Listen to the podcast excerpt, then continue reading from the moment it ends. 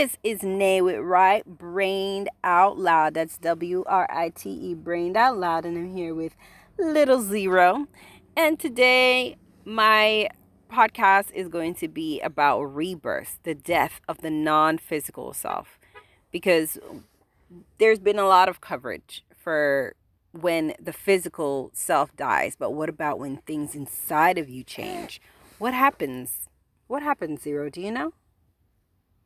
It can be a catastrophe or it can be something really beautiful, right?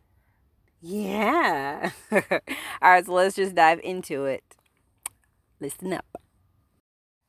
Rebirth, death of the non physical self. Rebirths aren't just for the religious and the near death type experiences.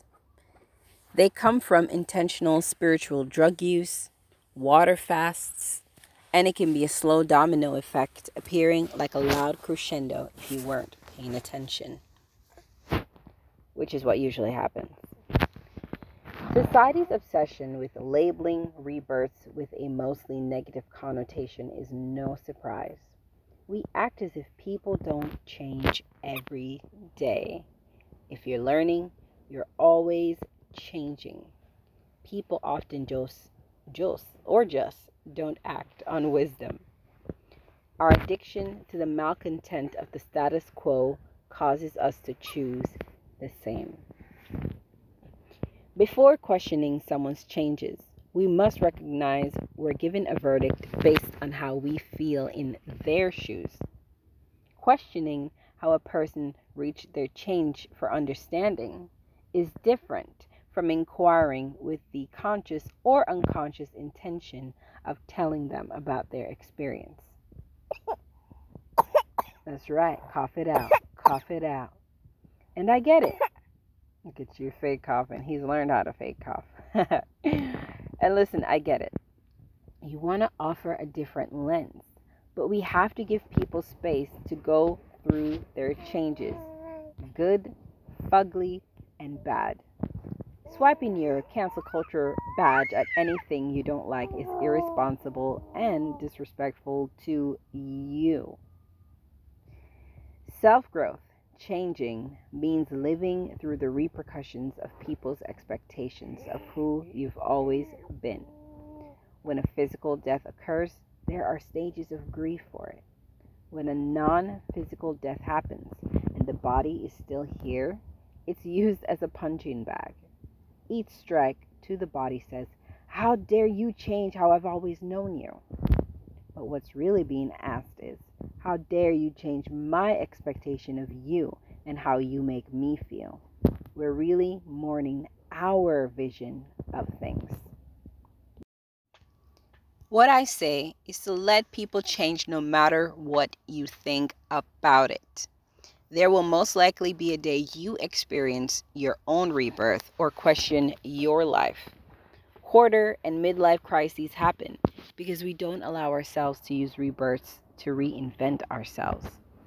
Instead, we worry about how other people will feel or what they'll say instead of reserving the concentration of thought for ourselves. I came across, I've been trying to write this post for a while, and I've been coming across little things over the last like two weeks. Yeah, literally taking me two weeks to write this that have helped me put it together. And so I'm going to read this thing by Heidi Priebe um, because I feel like it was one of those pieces that helped me finish this.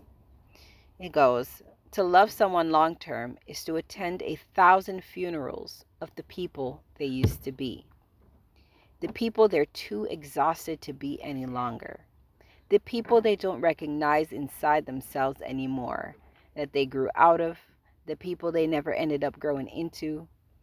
We so badly want the people we love to get their spark back when it burns out, to become speedily found when they are lost. But it is not our job to hold anyone accountable to the people they used to be. It's our job to travel with them between each version and to honor what emerges along the way.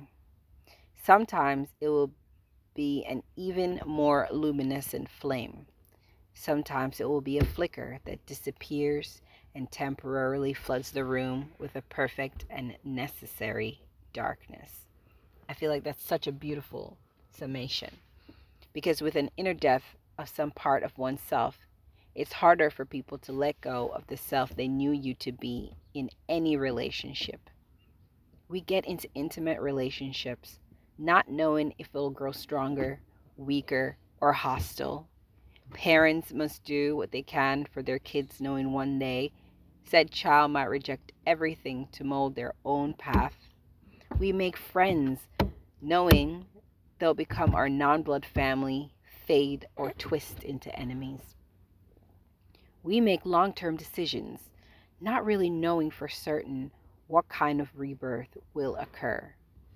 We're out here, we vote for, believe in, and value people, never knowing if our expectations will work in our favor or if the silent or spoken promises will be kept. Yet, we still do it despite instincts, logic, and forgiveness. Everything and everyone rebirths, but in varying degrees, degrees, in varying degrees and occurrences. Que será, será.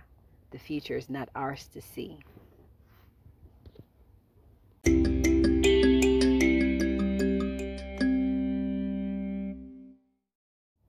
Thank you so much for listening to another one of my podcasts out loud. I just want to let you know that if you want to check out the transcribed versions, or rather, I'm a read in it, those are all found on my blog along with other blog posts on www.writebrained.live. You can also find me on social media on Instagram, I'm right brained. On Facebook, I'm facebook.com slash right brained live. And don't forget that just by simply listening to the entirety of my podcast, you are supporting moi. But if you want to take it another step further, you're welcome to do some kind of donation or sponsorship.